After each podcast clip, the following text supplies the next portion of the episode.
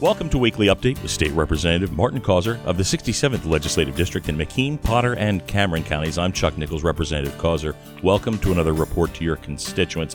There was a crazy week that happened in Harrisburg this last week. Only one session day, but just a lot happened in that day. We tried to override the governor's veto of legislation. We passed legislation to help out restaurants, kind of holding over with the shadow that the governor's trying to maintain his own power and not let bills go through that are really good for the people, especially rural people of Pennsylvania. Talk to us about what's going on here.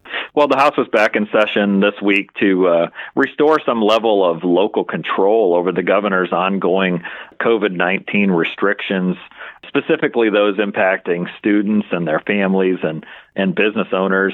The first order of business this week for the House was to override the governor's veto of House Bill twenty-seven eighty-seven, and that's a bill that would have given local school boards the authority to make decisions about school sporting events, specifically how many spectators and how many people could be at those events. The bill had initially passed the House with one hundred fifty-five votes and then went to the Senate and was passed overwhelmingly in a bipartisan manner. And uh, the governor vetoed the bill because he doesn't want any infringement on his authority. This week, we took up an override motion. The override failed by five votes.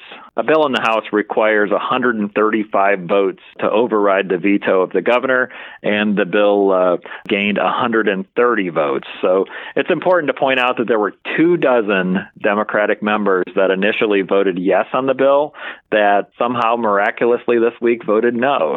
I'm disappointed those members chose to change their votes and, and really not vote with their constituents. It's it's a situation where more than six months into this pandemic, a one-size-fits-all approach, as I've been saying, across the Commonwealth is not the answer. We need to make these decisions more on a local, regional basis rather than orders coming down from the governor, and that's exactly what this bill would have done. In addition to that, after the override vote failed, we did move forward with House Bill twenty-five thirteen, which would ease restrictions on the state's bars and restaurants to really focus on enabling them to open and to open safely and to be able to continue operating safely without the excessive restrictions that the governor placed on them. So this bill passed overwhelmingly with a bipartisan uh, majority of one hundred forty-five votes. So it uh, is now heading to the governor's desk, and unfortunately, he's stating that he's going to veto that bill also. And, of course, he's doing this to try to maintain his power over the state right now, his dictatorial power, which did get a little bit of a slap last week. Uh, Judge Stickman threw a wrench into his works. Talk to us a little bit about that.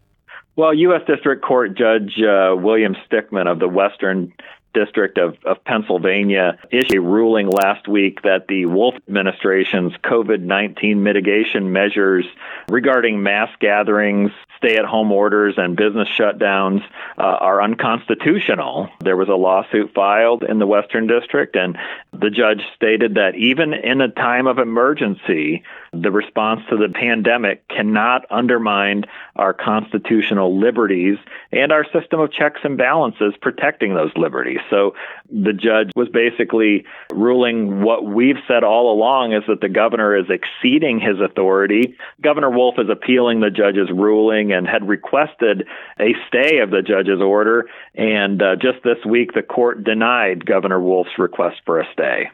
And Representative, I understand that this week also your committee, the Policy Committee, got together to discuss some efforts to make sure that there are jobs in the Commonwealth. What did you hear?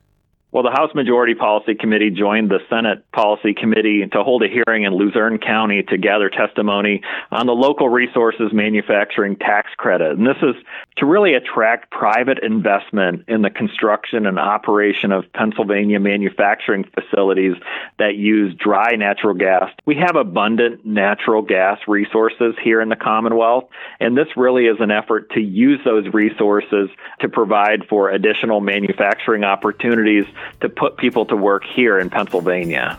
Representative Causer, thank you for this informative report to your constituents, and tune in again for another Weekly Update with State Representative Martin Causer.